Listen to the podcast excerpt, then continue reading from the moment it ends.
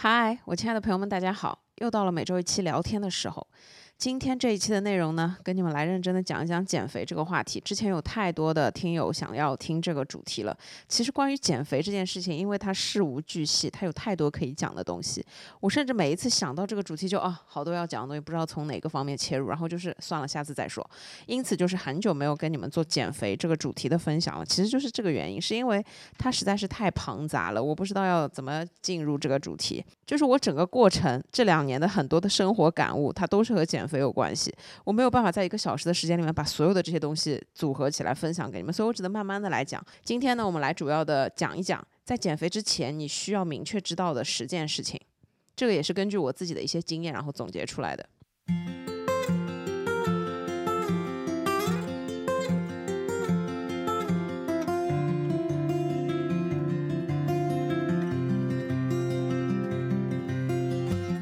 首先，第一点，我们要明确非常大的一个原则，就是你到底为了什么减肥？减肥这件事情，它最大的一个原则就是，我认为一定是要以健康为前提去减肥。就是说，这里有一个衡量的标准，就是你的 BMI 以及你血液检查、身体检查的各项指标。如果你 BMI 是一个超重的范围，那么你务必是需要减肥的，你需要减重。如果你的血液检查你有高胆固醇、三高、脂肪肝。你有各项不正常的血脂的指标，血粘稠度很高，甚至血压高，那这些其实都跟你的体重挂钩。那么在这个原则之上，你非常需要减肥。你要为了你的健康而减肥，因为肥胖是很多。疾病的元凶是可以有很多引发疾病的一个原因导火索，所以呢，我觉得对于很多疾病来讲，很多疾病我们可能签太多太多的疾病，我们都不知道要怎么办，无法解决。但是肥胖其实是最容易解决的一个问题，所以呢，因为你的健康，为了你自己，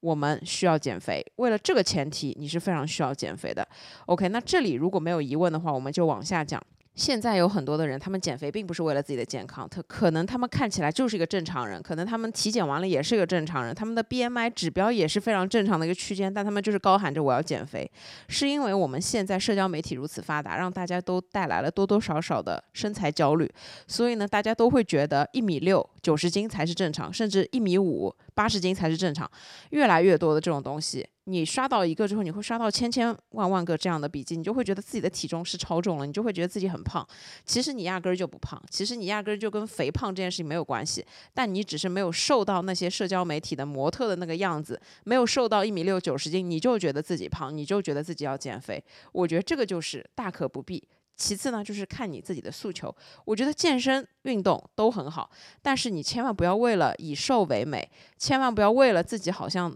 自己的身材体重达不到自己在社交媒体上面看的那些大美女的程度，就那么的焦虑，就觉得自己很胖，自己要减肥。我觉得只要你的体重在 BMI 的正常范围里面，你只要健康的饮食，你只要好好的活着，这就是最重要的。千万不要盲目的去减肥，这是最重要的一个前提，就是你们一定要把握一个最大的原则：你减肥一定是为了健康，然后是为了自己。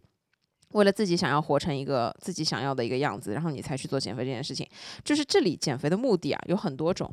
除了为了健康之外的那些减肥的目的，可能就是有一些人会说啊，我的男朋友觉得我胖，我去减肥；又有一些人说我身边的姐妹都很瘦，我要去减肥；又或者说我为了我要穿下 S 码的衣服，我要去减肥。真的会有千千百百种奇怪的减肥的理由，但是其实跟健康可能就没关系，可能你就是个健康的，然后就是这样瞎搞八搞，搞成自己。肥嘛也没减下来，然后一生病，抵抗力嘛也下降，免疫力嘛也下降，姨妈妈出走，对吧？各种各样的问题都是有可能的。还有就是有很多网上的这种不健康的科普，看了多了之后，你就会觉得我一下子减肥，上来就搞一些非常极端的东西，上来就断糖，上来就断碳，上来就生酮。上来就什么哥本哈根，上来就什么非常极端的饮食方法，真的正常人减肥没必要去做这些事情。所以就是减肥的大前提，你要想清楚你到底为了什么而减肥，你的减肥目的是什么。如果你是为了健康，无可厚非，你就应该要减肥，好好的制定计划，好好的走进健身房，好好的开始运动，好好的规划自己的饮食。但如果你的 BMI 正常，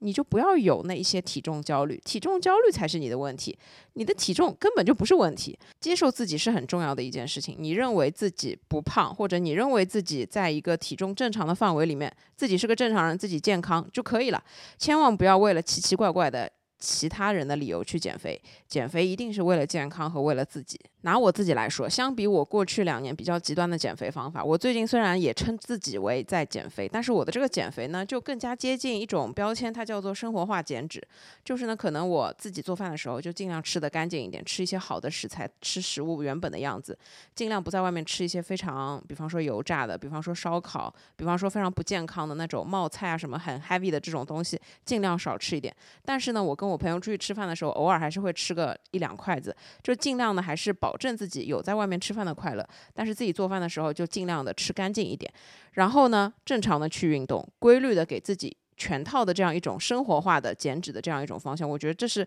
概括为我现在减脂的一个阶段。就是我不是在刻意的去追求我这一个月一定要瘦多少斤，我这三个月一定要瘦成什么样子，我没有必要给自己强加这样一些要求。首先是真的觉得我没必要，其次就是我觉得我已经认清楚了减肥的本质。减肥的本质它其实就是你生活的一个部分，控制体重其实是我们一生都要比较去重视的一件事情，因为肥胖就真的很不好。所以就这个原则而言。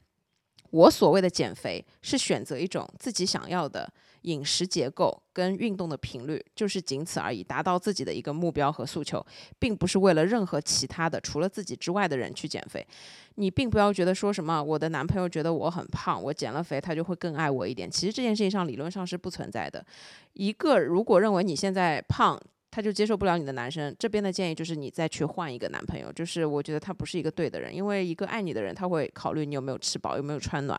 他考虑你有没有饿着自己，而不是一味的觉得你太胖，一味的觉得你要减肥，一味的鞭策你，一味的要你瘦成什么什么样子。那可能你本来就不是他想要的那个样子，勉强的爱情是没有结果的。所以就是千万不要去为了除了自己以外的任何一个人减肥。然后呢，我到目前为止还收到过这样一种私信，就是他说他自己本来也没有要减肥，但是呢，因为他跟他一个宿舍的女生朋友，什么上个月开始减肥，瘦了很多斤，然后被别人说瘦了，他自己就有一点。可能有点那种竞争心态，就觉得自己一定要减肥。那我觉得像这种跟别人竞争的心态也是比较不太健康的。为什么呢？是因为你在跟别人比较的过程当中，首先我们每个人都是独一无二的，我们每个人的身体情况、基础代谢都是不一样的。所以呢，你们就算吃同样的东西，可能他会瘦，可能你就不会瘦。这是一个很关键的原因，我们每个人都是独一无二的，是不一样的，所以这是没有标准的。其次呢，就是你在看到他，比方说瘦了的同时，你其实根本就不知道、不清楚他是怎么做到的，你也不清楚他的身体里面发生了什么样的变化。但是如果你盲目的照抄他，或者说盲目的一味的只是克制自己吃的越来越少、越来越少，这个对自己来说是一种恶性循环，是一种完全没有必要的。因为这是一种你在减肥这件事情上面的心态，你要跟人家竞争，要跟人家比，比的就是今天谁吃的更少，比的是谁运动的更。更多比的是谁走的步数更多，比的是谁瘦下来更多，比的是体重上面的这个数字轻下来了多少，这是没有意义的。你只有健康才是你衡量自己的唯一的标准。我觉得跟人比较减肥这件事情，反正就是在我这边，我是觉得你完全没有必要因为任何一个除了自己的原因去减肥，然后也完全没有必要跟别人去一起减肥，或者说是比赛减肥，或者说是有这样一点点竞争性质，看谁能先达到目标。我觉得这些都有点毫无意义。老实来说，我觉得健康是所有一切东西最宝贵的一个前提，所以我只接受大家为了自己的健康去减肥。我现在不太接受，如果你是一个 BMI 正常的人。你就一定要去减肥或者是怎么样？我其实不太接受这件事情。我觉得保持良好的作息，保持健康的这个状态是最重要的。当然不排除一点，就是有一些可能舞蹈生、艺术生，他们因为自己的职业需要，他们必须要克制饮食。就像模特这个行业，他们就没办法，他们必须要克制饮食，因为这是他们的职业，这是他们的工作，他们靠着吃饭。那所以我们普通人没有必要去跟他们比较，他们靠这个吃饭，我们又不靠这个吃饭，对吧？所以这个就是我们各自的一个价值观和。各自的一个选择，因此呢，减肥这件事情就是基于以上的前提，你又不是模特，又不是靠这个吃饭，我觉得没必要。然后用健康，以健康为前提，只要你 BMI 正常，我觉得不用苛刻自己去减肥，就保持正常健康的饮食就最重要。其次，但凡你要减肥，你也是为了自己，不要为了除了你自己以外的任何人、任何外部的这些因素去做减肥这个决定。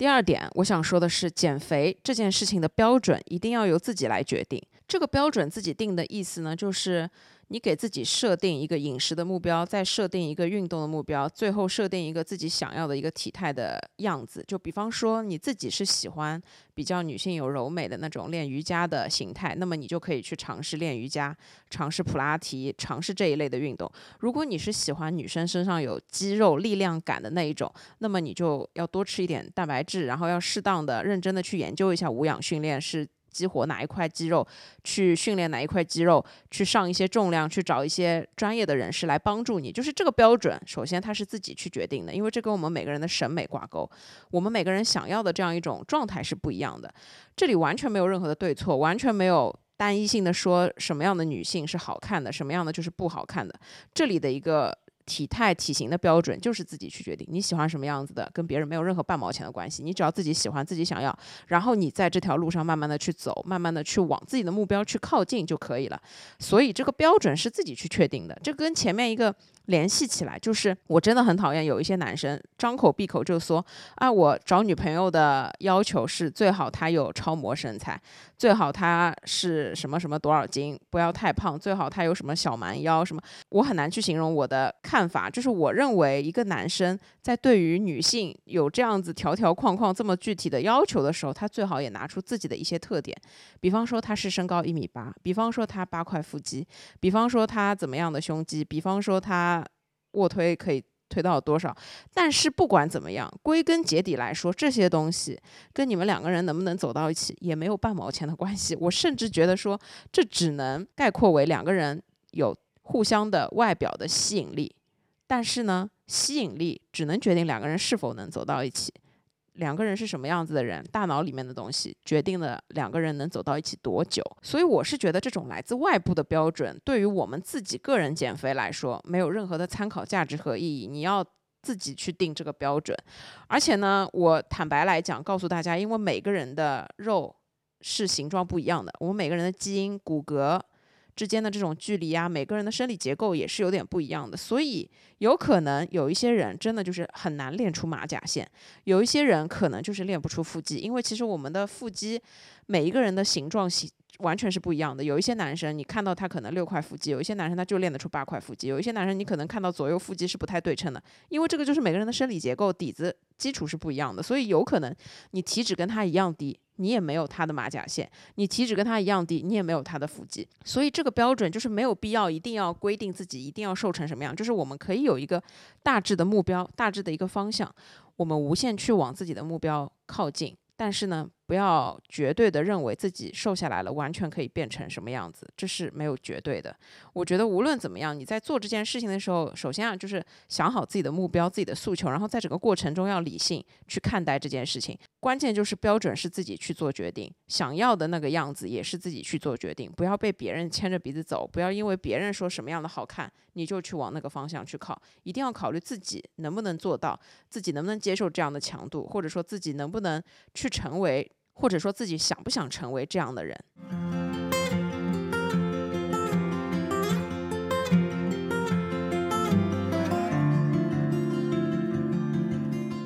第三点，我想说的是，减肥其实大部分的情况之下，并不能改写你的人生。我觉得网上有很多这种关于减肥的励志的例子，什么一个超重了几百斤的人，然后减了肥之后瘦成一个很正常的人，然后找到了真爱，然后。生活的很幸福，怎么怎么样？很多这种励志的东西，但是它发生在一种情况，就是真的这个人超重，他的超重已经影响到了自己，严重影响到了自己的生活。我在网上看到很多那种国外的超重的人，他们真的就是移动起来都困难，甚至国外有很多这种。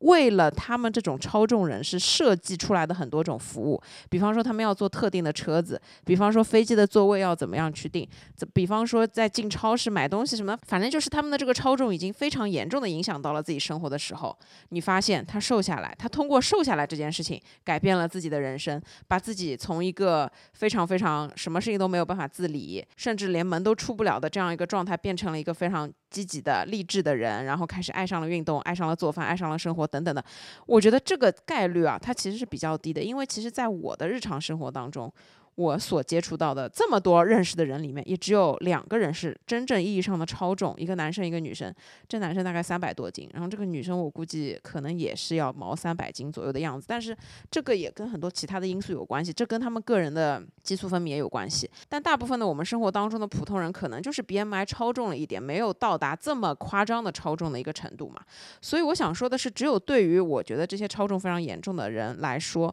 他们减肥是可以非常直观自己改写自己人生的，可以把自己完全调整成一个正常人。那是对于他们来说，他们的起点跟我们的起点不一样。我们原本就是一个正常人，我们通过减肥，顶多就是改变了一下自己的外观，顶多就是能给自己买两件好看的衣服，顶多就是别人嘴里的一句啊，你好像瘦了一点。但是光通过这样一些外表的努力，我们生活当中、工作当中很多实实在在的困难，它还是实实在在的存在着。我认为减肥能改变人生的几个点是鉴于。于首先，你在减肥这件事情上面学习到了很多的东西，养成了自己非常好的习惯，改变了自己过去不太好的饮食习惯。那我觉得他在，那我觉得他是可以改变人生。又或者说你在减肥的整个过程中，养成了自己的一套意志力，一套叫做坚持的东西，一套叫做耐力的东西，对于自己的考验，那我觉得他对你的人生是有帮助的。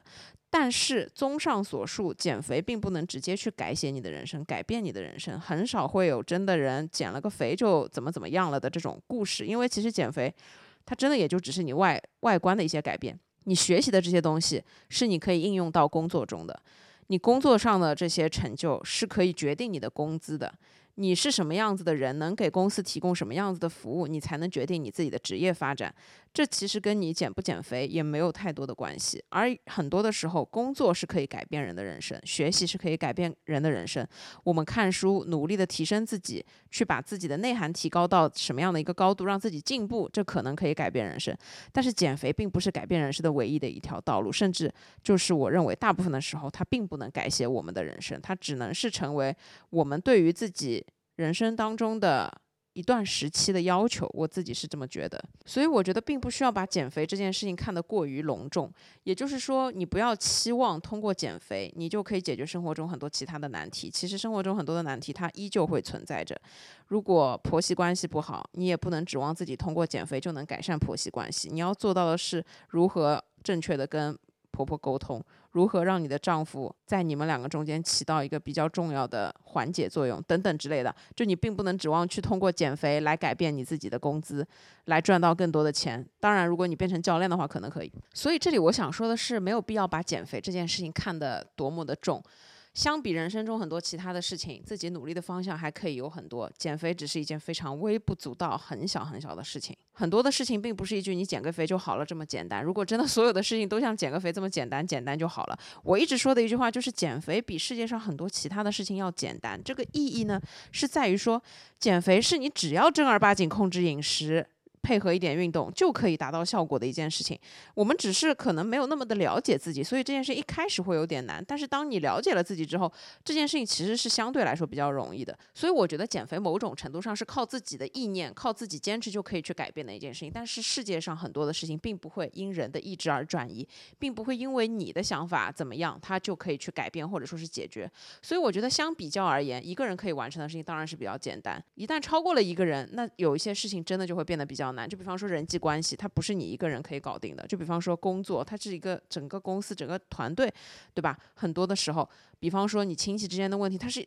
涉及到一个家庭，每个人的想法都不一样。所以我觉得，就是相比较而言，减肥是一件简单的事情，但其他的事情并不是。人生中很多其他的事情都比减肥要难很多。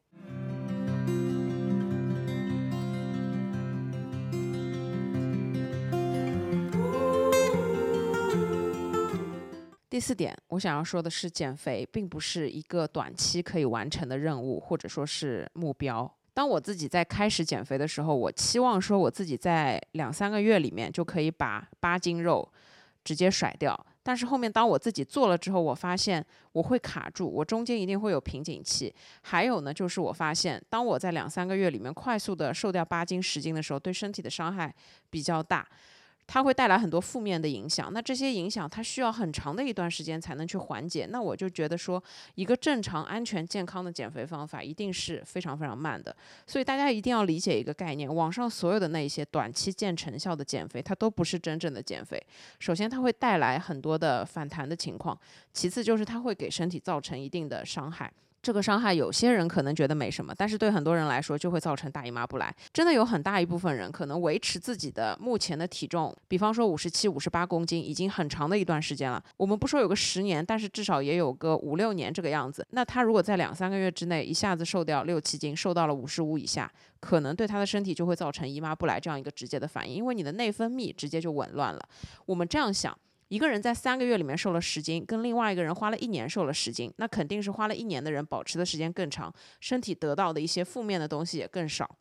很多的时候，人真的就是懒，所以呢，我们更加愿意去相信什么一个月减十斤，一个礼拜减六斤这种话。减肯定是能真的减下来这个数字的体重，但是这个东西绝对不会是脂肪。我跟你们讲，脂肪的燃烧，它分解的产物。其实就只有二氧化碳和水，一个是靠呼吸，一个是靠上厕所。脂肪这个东西，它是很难直接在短期内这样被分解掉的。你们都知道，人活着是靠呼吸，那其实你要燃烧脂肪，我们所说的长期一段时间，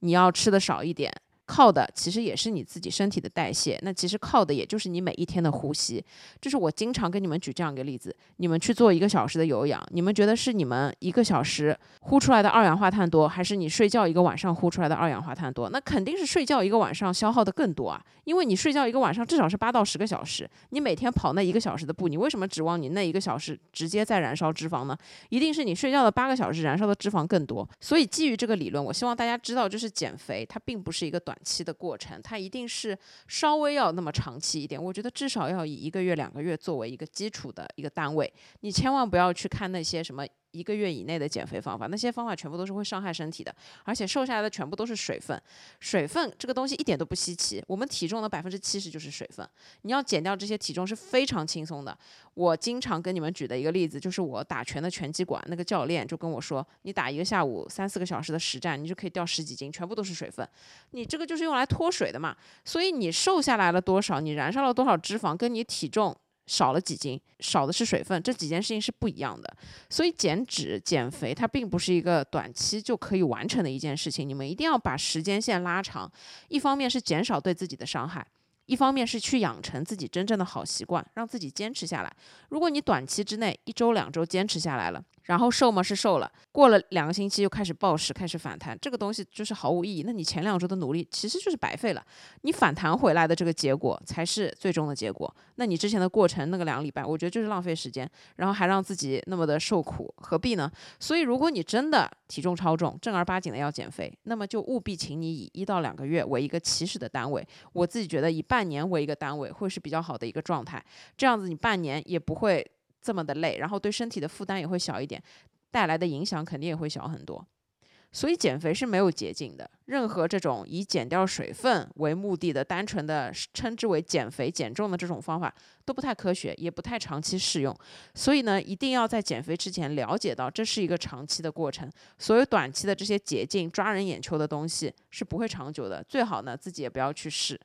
因为我自己的经验告诉我，就是你要维护一段时间的食欲稳定，其实是一件比较不容易的事情。我自己在减肥的时候，我天天拼命的克制自己，但是我大脑里面就是疯狂的会渴望想要吃某一样特定的东西。所以我现在觉得，如果你用那种短期的极端的饮食方法去打破自己的食欲稳定，你后面需要花很长的时间去修复，那这件事情是没有必要的。所以还不如安安心心、定定心心的给自己，比方规划一段比较长的时间，然后做好。功课一步一步来，不要上来就用那些极端的减肥方法。短期极端的这种饮食方法，很有可能带来的就是你这一两个月的苛刻极端饮食，后面可能半年甚至一年都会有暴食的这种困扰。解决暴食又是一件非常复杂的事情，有很多姐妹在解决暴食这条路上又复胖啊，又干嘛，心情又不好啊，又各种各样的情绪困扰。所以我真的在这里呼吁大家，要先认清楚，减肥不是一朝一夕，不是短期就能有成就就能解决的一件事情，它是没有捷径的。你务必要给自己一段时间去养成一套习惯。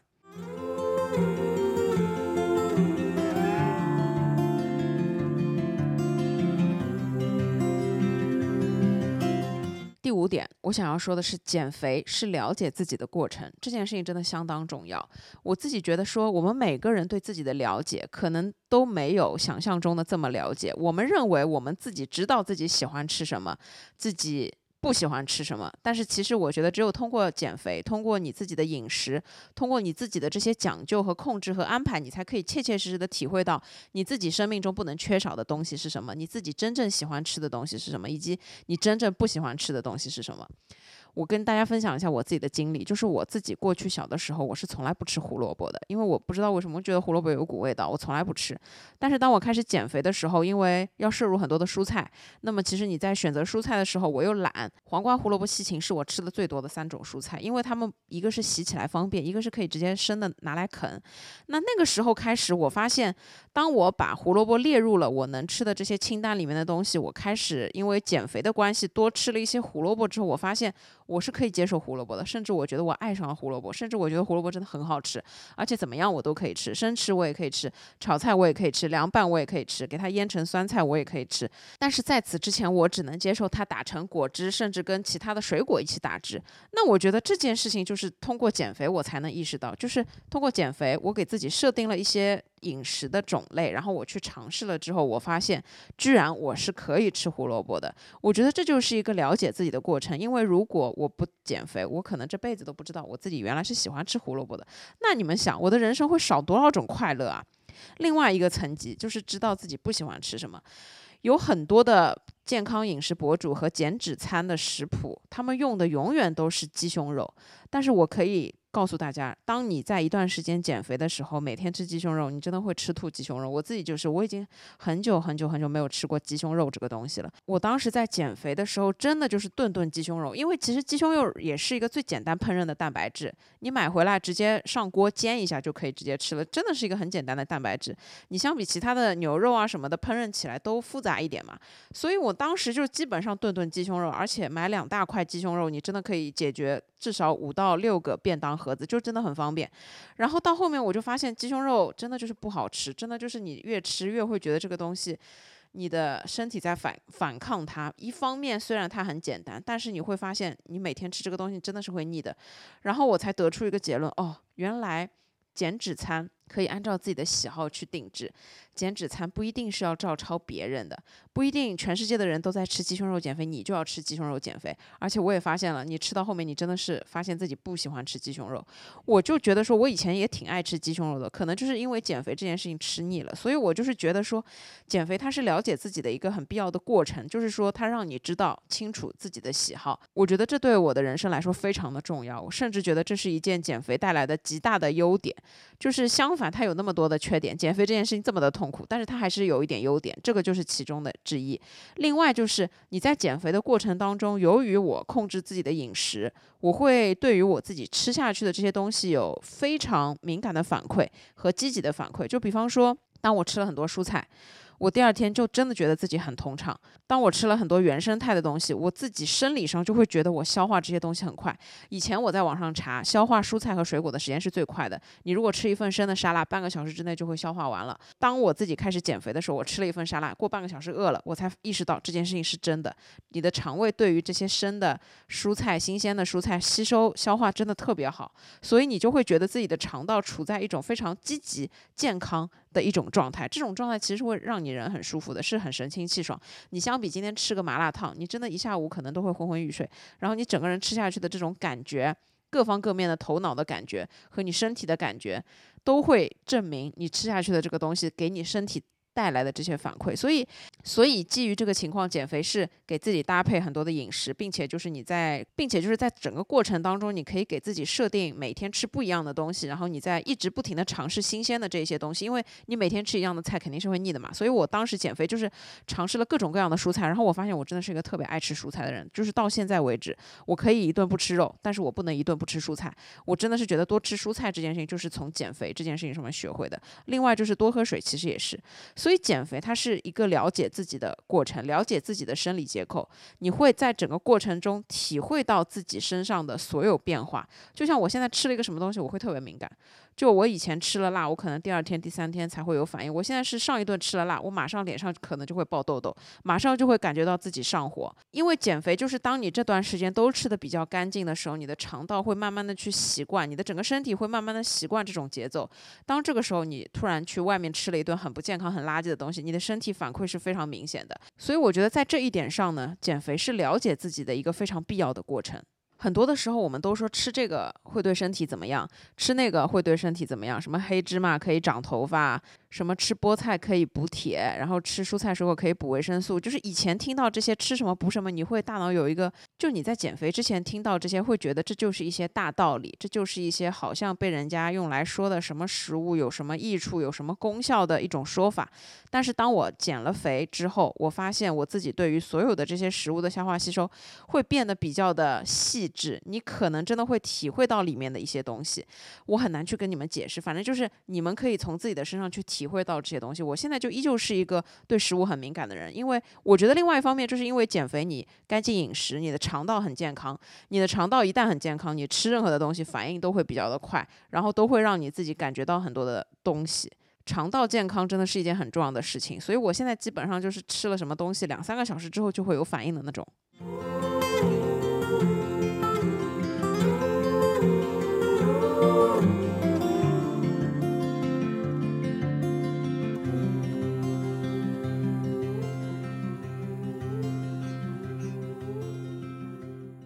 下一个点，我想说的是，减肥是建立一套属于自己的日常系统的一个标准，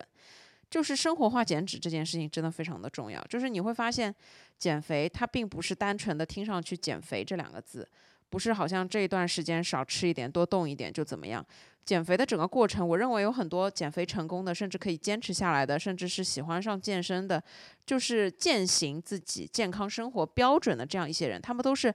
通过减肥去建立了一套属于自己的日常系统，就是这一套系统，它必须是在你减肥的整个过程当中，因为你自己给自己设定的规划，就比方说早餐吃什么，中午吃什么，哦，从几点钟起床开始，几点钟起来，几点钟运动，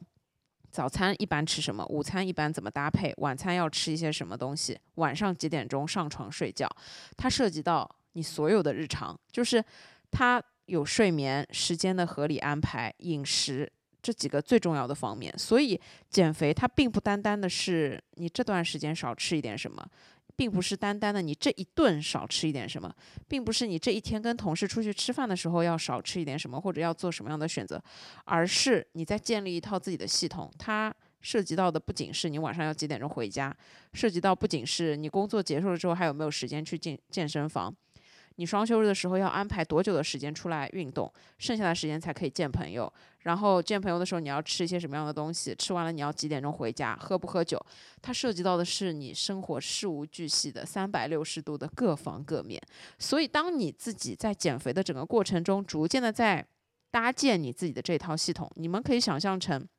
去建立一套属于自己的城堡。那当这个城堡搭好的时候，你会意识到自己通过减肥这件事情，给自己建立了一套非常完善的、自己喜欢的、已经习惯了的，并且可以持续的、能够坚持下去的非常完整的一套作息方案、生活日常的系统之后，你就会意识到一个问题：这套系统你是很不想别人来打破的，以及就是这套系统你很难去为了别人来打破。我自己当时就是有这样的一个阶段，好不容易建立了这样一套系统之后。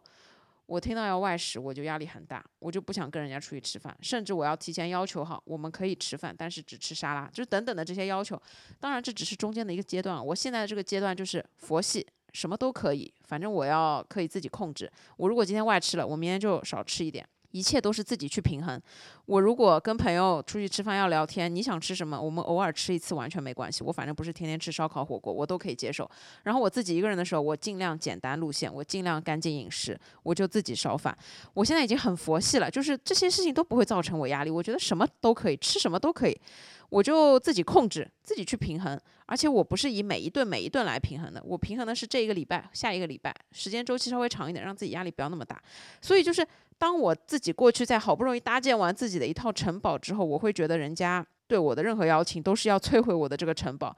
我就算去见一个什么人，我想到要吃饭吃到很晚，我就不愿意。我不行，我十点半、十一点钟要上床睡觉了。我第二天还要六点钟爬起来去健身房。当中有一段时间是这个样子。当然了，建立这套系统的整个过程，是因为你自己一片一片的瓦去贴的，是一套非常不容易才建立起来的过程，所以你会觉得这套东西很不容易被打破。但为什么我又说现在我又过渡到了一个非常佛系的叫做生活化减脂的阶段？就是我觉得随着这段时间的变化，你会发现你自己建立的这个城堡，不会因为外界的一点东西就动摇，它不会因为你跟别人吃一顿饭它就塌了。它也不会因为你今天喝了两杯酒，它就塌了。它没有那么轻易的坍塌。他的这座城堡可能持续的时间是你自己规划好的，未来十年甚至二十年。但你今天跟朋友出去见一面，喝一杯酒，吃一顿烧烤，对他都不会产生什么样的影响。你们要知道，在一个杯子里面滴上一滴墨汁，这个杯子就变得很脏了。但是如果你朝一片大海里面滴上一滴墨汁，啥都看不见，这就是一样的一个情况。如果你的减肥周期只有一个月，那么三四顿烧烤对你来说绝对是毁灭性的打击。但我刚刚说了，减肥就是一个长期的事情。如果你把眼光放到，比方说一年、两年，甚至近几年，甚至更远一点，因为我觉得对我来说，这就是一个一生你需要努力的一件事情了。当这个时候一顿两顿的饭，你跟朋友出去喝一两次酒。或者说难得跟朋友聚会晚一点晚睡，稍微有一点第二天晚起，这都不算什么，这都是在一个可控的状态里面。因此，在这一点想要跟大家分享的是，减肥是去建立完善自己的这一套系统。但是最重要的是去维护这套系统，并不是不能接受任何的 bug，它一定会是有 bug 的。但是只是 bug 出现了，你自己怎么去平衡好，怎么去解决它，这样这套系统它才是一个正常在运作的。千万不要把它变成一种压力，千万不要把它变成一种你不敢跟外界产生任何社交的一种压力，这个就完全没有必要。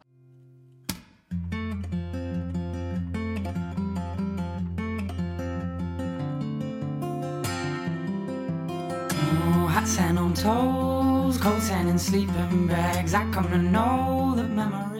亲爱的朋友们，这一期呢录到这个地方的时候，突然出了一点小问题，就是能源故障，其实就是我的一个接收器没电了。所以呢，后面半段的东西我用的是手机录下视频的这一条音轨，听起来稍微有那么一点点的不一样。在这里小小的跟大家打一个招呼。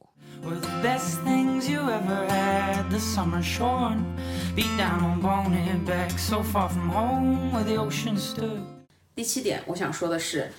就算你已经减完肥了，你也要知道你不能胡吃海喝，保持体重才是你未来长期的一个最重要的目标。我们现在来在减肥之前，我觉得你需要知道这件事情，就是不要觉得你减肥成功就是成功，不要认为减肥成功就是句号，不要认为你瘦完十斤就是句号，就是终点。你如果胡吃海喝几个月，保证你的体重马上就回来了。你如果放弃锻炼，坐在办公室的凳子上一动不动，回家就是瘫在床上玩手机，天天叫外卖，跟朋友出去吃饭，保证你的体重会以飞快的速度回到你的身边，而且同样带来的就是一些关于健康的隐患。所以你并不要觉得减完肥了这件事情就结束了，减完肥这才是你保持身材、保持健康状态的一种开始。这里我要说的就是。减肥，你把它作为一种目标也好，怎么样也好，三个月、半年痛苦完了之后，你认为好像你达成了自己的目标，但是这个时候最困难的部分才刚刚开始。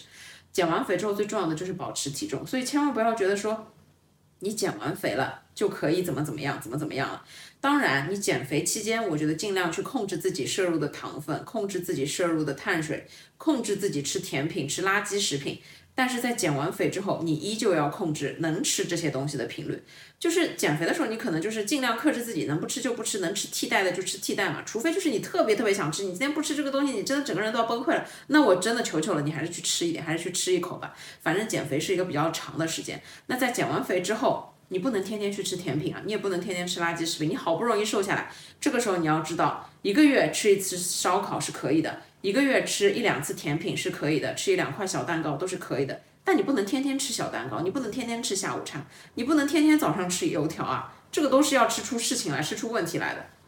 因此呢，这个点我想说的就是，减完肥了之后，保持体重才是最重要的一件事情，而且保持体重是比你减肥可能更难的一件事情，因为它更考验你的一个耐心，它更加的长期。有很多的时候，你稍微不注意，就发现自己又复胖了那么几斤，那这个时候一定要停下来，再继续控制一段时间，因为我觉得体重是起起伏伏变化的。本来人就是一会儿紧一会儿松，你不可能天天处在压力之下。你天天减肥，真的要出事情了。你这个，对吧？你不快乐的话，我觉得活着就没有意义了嘛。所以减肥是为了快乐的活着，更健康的活着，而不是因为减肥放弃所有让你快乐的一些源泉。如果你完全不快乐，只有瘦，只有别人眼里的苗条，那么一点意义都没有。所以保持体重才是最重要的事情。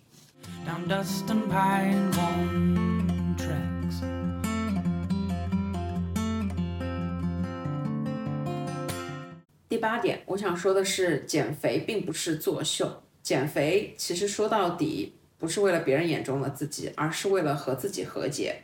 这个什么意思呢？就是我觉得无论什么时候，自我接纳这件事情是相当重要的。如果你自己接受不了自己，你自己觉得瘦个几斤比较好，那么你就去做这件事情，那么你就合理安排好自己的饮食，规划好自己的一日三餐。但是呢，我。依旧觉得你不需要去高喊着、摇着旗子呐喊，我要开始减肥了，又或者说你不要来找我吃饭，我要开始减肥了。因为我认为这种高喊着要让别人来监督自己的这种状态，其实理论上自己是不会认账的。就是对我自己来说，我要做一件事情，我就是想好了，一门心思、铁了心了要去做，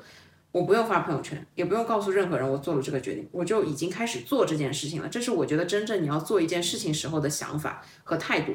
如果一个人必须要靠作秀，什么换头像，不瘦十斤不换头像，或者发一条朋友圈，今天开始戒奶茶、戒夜宵等等的，那我觉得他其实内心是做不到这些事情。他觉得通过这样的渠道可以让自己能做到这样的一些事情。我并不是一竿子打死说所有人这样做都做不到，很有可能有人能做到，但是取决于他本来就是一个有自制力的人，他本来就是有毅力的人，他就是能做到，他发不发都能做到。但有很多的人，我们说的是你发了之后你也做不到，就是其实你就是做不到嘛。所以我觉得，为什么说减肥它不是作秀，就是说减肥它是跟你自己有关系，它是你自己对于自己的要求。自制力这个东西就是自己克制自己，毅力这个东西就是自己控制自己。所以我觉得任何时候减肥它都是因为自己源于自己，对自己负责的一种行为，没有必要去靠。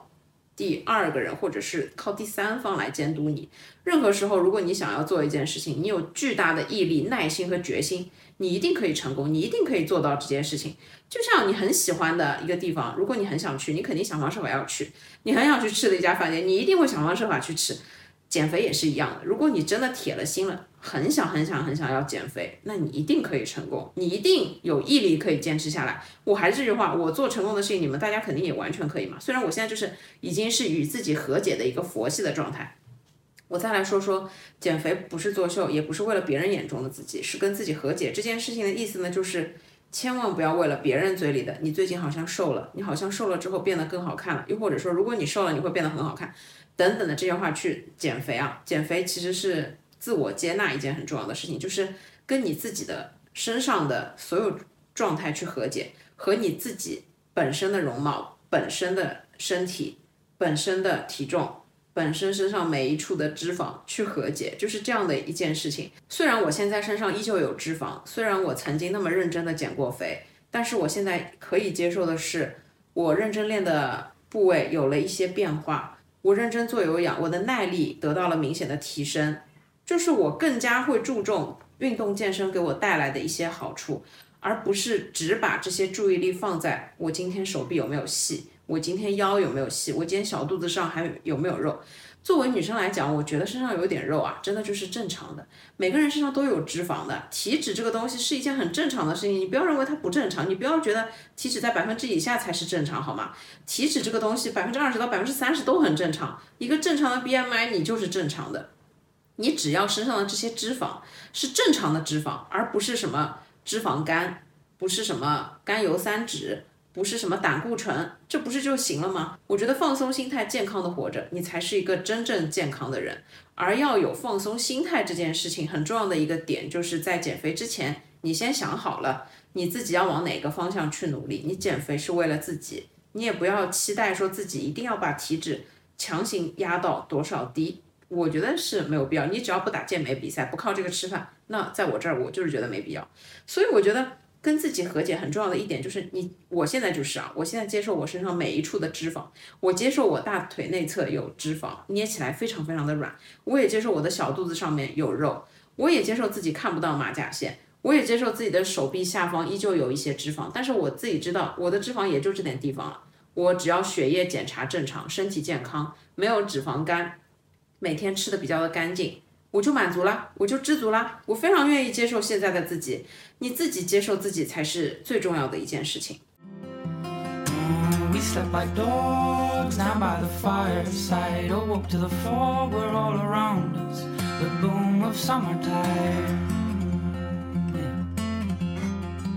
第九点很重要的一个点，我认为减肥并不会让你变成一个有吸引力的人。这件事情呢，我来解释一下，就是我们很多的时候在网上刷到很多的身材焦虑、容貌焦虑的东西，就是大家都会觉得说你是什么样子的体型，你是什么样子的外貌，就跟你能找到什么样子的对象，你能吸引到什么样子的人，去直接画等号挂钩。其实我自己个人觉得这件事情并不能完全的画等号挂钩。我认为减肥它顶多就是让你，比方说从一百二十斤变成一百十斤，变成一百斤，看起来是个瘦瘦的女生，骨感的女生，它最多只能增加你对这个地球上一部分人的吸引力。但是这只是外表所带来的吸引力。我自己所认为的还是内涵决定一切。我并不认为一个人的外表，一个人的体重多少，一个人能不能。通过他自己减肥去得到很多的更多的吸引力，我并不这么认为啊。首先呢，跟大家分享一下，我从书上确实也看到了，在男性视角里面，腰臀比比较细的女生更容易对他们产生吸引力。但是这个吸引力它仅仅停留在外表层面，它仅仅停留在性别层面。我们再说往前一步，一个人是不是有趣，才能决定他们是不是互相吸引，他们是不是聊得来。能不能处得来？能不能一起共同去做很多的事情？那一个人的内涵怎么样？一个人的文化程度怎么样？一个人说出来的话怎么样？一个人是什么样子的人？他才决定了两个走到一起的人可以持续的相爱多久？未来要怎么办？能不能共同的生活很长的一段时间？能不能是一个靠谱的长期伴侣？我觉得这一点上男女都一样。所以还是我前面提到的，外表只能决定两个人能不能看对眼，能不能走在一起。但是真正决定两个人走在一起多久的，一定是靠脑袋里面的东西，靠你是一个什么样的人，而这跟减肥怎么样就没有任何的关系了。很多人觉得说，你减了肥，你就有更多的选择，你就一定会被更多的人喜欢，你就一定会有更多的异性缘，有更多的对异性的吸引力。这当然是会存在的，但它只是仅仅的一个外表的层面而已。其实我身边有一个女性朋友，她长相不是很出众，身材也很普通。但是呢，从他身上我就切切实实的感觉到，他身边真的也不缺男孩子，也真的不缺异性。我举他的这个例子，并不是想要告诉大家一件很极端的事情，我只是想要跟你们分享，一个人内在的品质真的会决定他有怎么样的吸引力。一个人是一个什么样子的性格的人，是一个什么样子的人，在有一些时候，真的跟体重相比更为重要，真的跟外貌相比，外貌真的也没那么的重要。所以我真的觉得你们要认清楚，就是。减肥它不会增加你全部的对于其他人的吸引力，而你要知道，把自己变成一个努力、积极向上、爱学习、有内涵的人，才是一件更重要的事情。所以你不要指望说减肥就可以让你有很多的桃花，很多怎么样？我并不是完全否定这个世界上外貌协会的存在，我也知道外表怎么样决定了两个人能不能看对眼，外貌确实是很重要的一个点。但我这里只是单纯的想跟大家说，外貌和你的体重、你的身材。只能决定吸引力里面非常肤浅、非常表面的这样一小部分，更多的时候你还是需要去提高自己的内在品质。我们来举这样一个比较极端的例子，就算一个身高一米六、体重九十斤的大美女，她在感情中也会遇到多多少少很多的问题。如果她自己的性格很差，如果她自己身上有很多的缺点，对方不能忍受，那最终一定也是一段不成功的感情。所以基于这个例子，我想跟大家分享的就是，不要把减肥、改变自己的体重去放在一个非常重要的一个怎么样的地位。我想说的是，作为女生来讲，能通过化妆啊等等的去改变自己的外貌，或者说通过减肥来改变自己的身材，这些事情都可以做。但不要把它看得太重，也不要认为这就是唯一的要解决的一个问题。除了外表和身材，也不要忽略去提高自己的内在品质。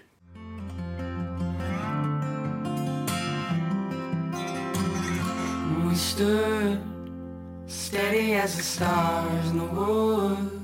so happy hearted in the warmth rang true inside these bones. 最后一点呢，我想说的是，不论你在减肥或者是不减肥的任何情况之下，我觉得你选择健康规律的作息，保证自己的睡眠，去解决自己健康上的一些小小的问题，这件事情比减肥对你来说管用太多了。有很多的时候，我们张口闭口说的是我要减肥了，我要减肥了，但是很多的时候大家都不提我睡眠不好，大家都不提我消化不良，大家都不提我容易拉肚子，或者都不提我容易便秘，就是跟减肥相比。这些问题才是你自己需要关注的，这些问题才是你自己更加需要解决的，才是你在减肥之前，我觉得更加要注重的。先去解决这些问题，好吧？然后可能就会解决你生活中大部分烦大部分的烦恼，而不要张口闭口就是说我要减肥了，怎么怎么样，夏天要来了，怎么怎么样。我觉得很多的时候，你们要对自己的健康状况有一个基本的了解，就是。就像我，我觉得我现在很健康，那我什么事情都不用做，我其实也不需要狠狠的减肥，也不需要怎么样饿着自己，我只要规律饮食、规律运动就可以了。很多时候，如果你上来但凡跟我说你觉得你自己肠胃不是很好，那么首先先去提高你自己肠胃的消化能力。你有很多的事情可以去做，比方说多吃蔬菜，多吃纤维，我都在这说了八百遍了，多吃蔬菜，多吃纤维。然后有很多人，你压根儿就没有吃到那些纤维量，你压根儿就没有吃到每一天三十克的纤维量，你就说你吃了没有用，你吃两口蔬菜根本是没有用的。每一天你至少这个蔬菜要吃个四百克到五百克，我觉得才是有用的。虽然我是可以吃比较多的蔬菜，但肯定很多人吃不下去那么多的蔬菜嘛，对吧？那我想说的就是，你有很多的方法可以真的去解决这些问题。如果你不是真正的做不到，跟减肥相比，你可以自己先花心思，先认真努力的让自己去做到这些事情。从多喝水开始，从多吃蔬菜开始，从多吃纤维开始，从早睡觉开始，从少熬夜开始，从少吃夜宵开始，从控制自己吃烧烤的次数开始，从。少点外卖，甚至开始自己慢慢做饭。开始，你有很多的事情可以去开始做，但并不一定全部都是跟减肥有关系，也不一定是要以减肥去标榜着一些口号，去说你要开始做一件什么样的事情了。很多的时候，去解决你生活中不健康的这些习惯和小问题，就可以解决你大部分的烦恼。你不需要通过减肥才可以改变你自己，或者是怎么样。有太多的时候，我们都知道自己亚健康，但是我们都不会去细究这件事情。我在生活中真的也碰到很多的朋友，他们上来可能就说自己这个问题那个问题，那其实你让他改，他们知道自己改不掉，但他们还是会问你，我要怎么样才能减肥啊？就是他如果告诉你他又吃夜宵又晚睡，早上起来也很晚，然后天天就点外卖，他问你我要怎么减肥啊？你让他不吃外卖，早睡早起，他是做不到的。所以基于这种情况，我只能说你点一点干净一点的外卖，就是。每个人他其实都知道自己的问题在哪里，但是呢，他只是苦于不想改变，或者说是懒得改变，又或者说是不想要给自己再把工作已经很累了，不想再在生活上给自己去制造这些压力，所以就情愿选择算了，我就想一想，今天就这样过吧，等我哪一天想开了，我就开始减肥等等的，会有很多的人是这个样子，所以呢，他才可能迟迟的一直处在亚健康的状态。但是我认为健康是特别特别重要的一件事情，所以我只能在这边呼吁大家。在减肥之前，你先想一想自己有没有哪些坏毛病，可能你可以通过自己的努力去改一改，或者你甚至改了一改自己的这些毛病之后，你发现你不需要减肥，你可能便秘就解决了，可能肠胃问题就解决了，你可能精神状态也就变好了，你就不需要减肥了，你可能就是一个比较健康的一个状态。那么我觉得这样也很重要，因为跟减肥相关的睡眠实在是太重要了。如果你睡眠不好，你就也别谈减肥。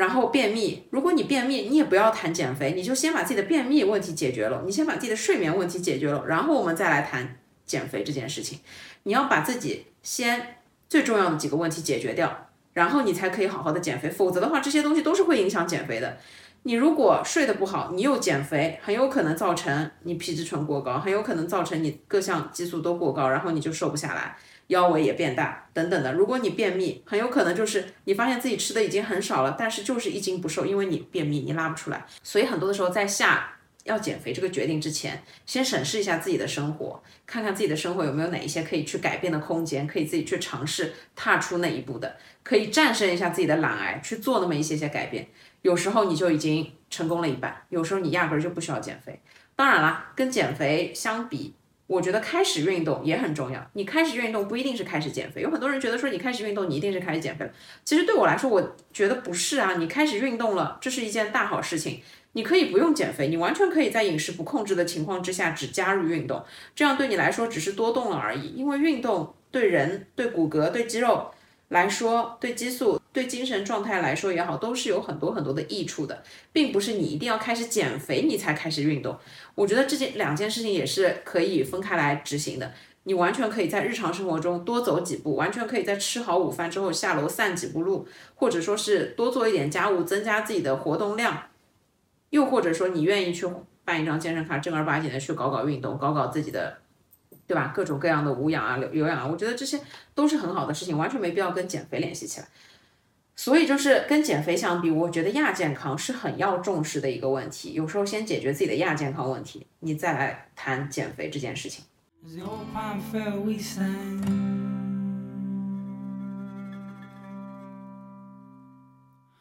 just a blessing。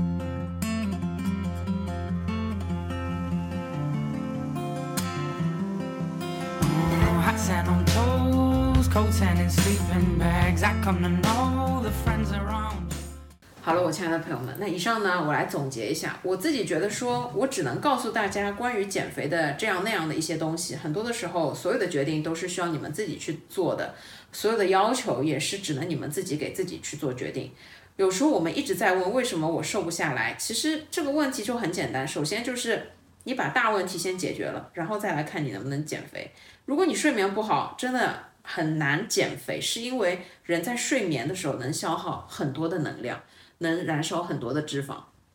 所以就是知道了这些大前提，我觉得希望可以帮助你们去做自己的决定，帮助你们去。做自己的规划，到底要不要正儿八经的减个肥？那周期到底要怎么设定？我的一日三餐根据自己的情况，到底可以做到什么样的程度？安排到什么样的程度？我到底喜欢吃的东西是什么？不喜欢吃的东西是什么？我如果去照抄网上的食谱，这个东西如果是我不喜欢吃的，我肯定吃不下去，我肯定坚持不下去，我可能第二天就要去吃火锅了。那这就完全没有意义。你要选自己喜欢的，在自己喜欢的里面选一些健康的，然后尝试自己去做饭。把这个东西真的变成一个生活化的状态，那才是一个长期可以实行的东西。所以呢，我希望大家在做减肥这个决定之前，先知道这些事情，先有一个大致的概念，不要盲目的去做一个决定，然后发现过程当中多么的不顺利，又或者说自己好不容易苛刻了自己这么久，没有什么成效，那这就很亏，对吧？又或者是带来了很多的负面影响，带来了一些对于自己健康的一些打击，你可能真的要花很久的时间才能调回来，这个就是完全没必要，不太值得。有健康的身体真的比任何的事情都重要。好了，我亲爱的朋友们，那今天关于减肥的一期分享呢，就是这样了。我之后会不定期的再出一些相关的一些细节的方面的问题，如果大家有一些比较特别的想要听的具体的东西，也欢迎在下面留言告诉我。不管怎么样，我觉得每个人要为自己所有的决定负责。就算是减肥这件事情，也一定要科学的、健康的减脂，把它生活化，去选择一条健康的饮食的道路，才可以长期贯彻落实执行。对我们自己来说也是可持续的，并且是对我们一生都会有很大益处和帮助的。因为健康是我们终其一生都非常重要的一件事情的前提，任何东西的前提一定一定都是健康。好了，我亲爱的朋友们，那以上呢就是本期内容，感谢大家收听，祝大家天天开心，祝你们有美好和通畅的一天，一定要记得精神健康也和身体健康也一样重要。那我们就下一期再见吧，拜拜，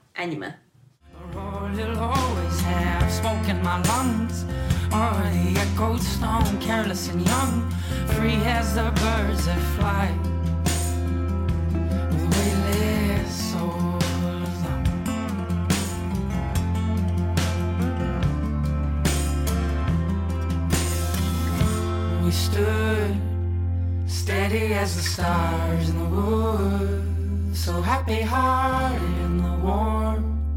rang true inside these bones.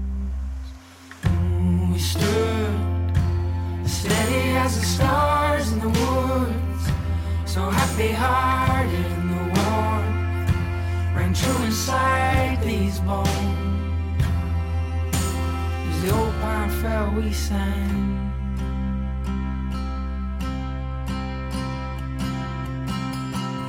Just to bless the morning.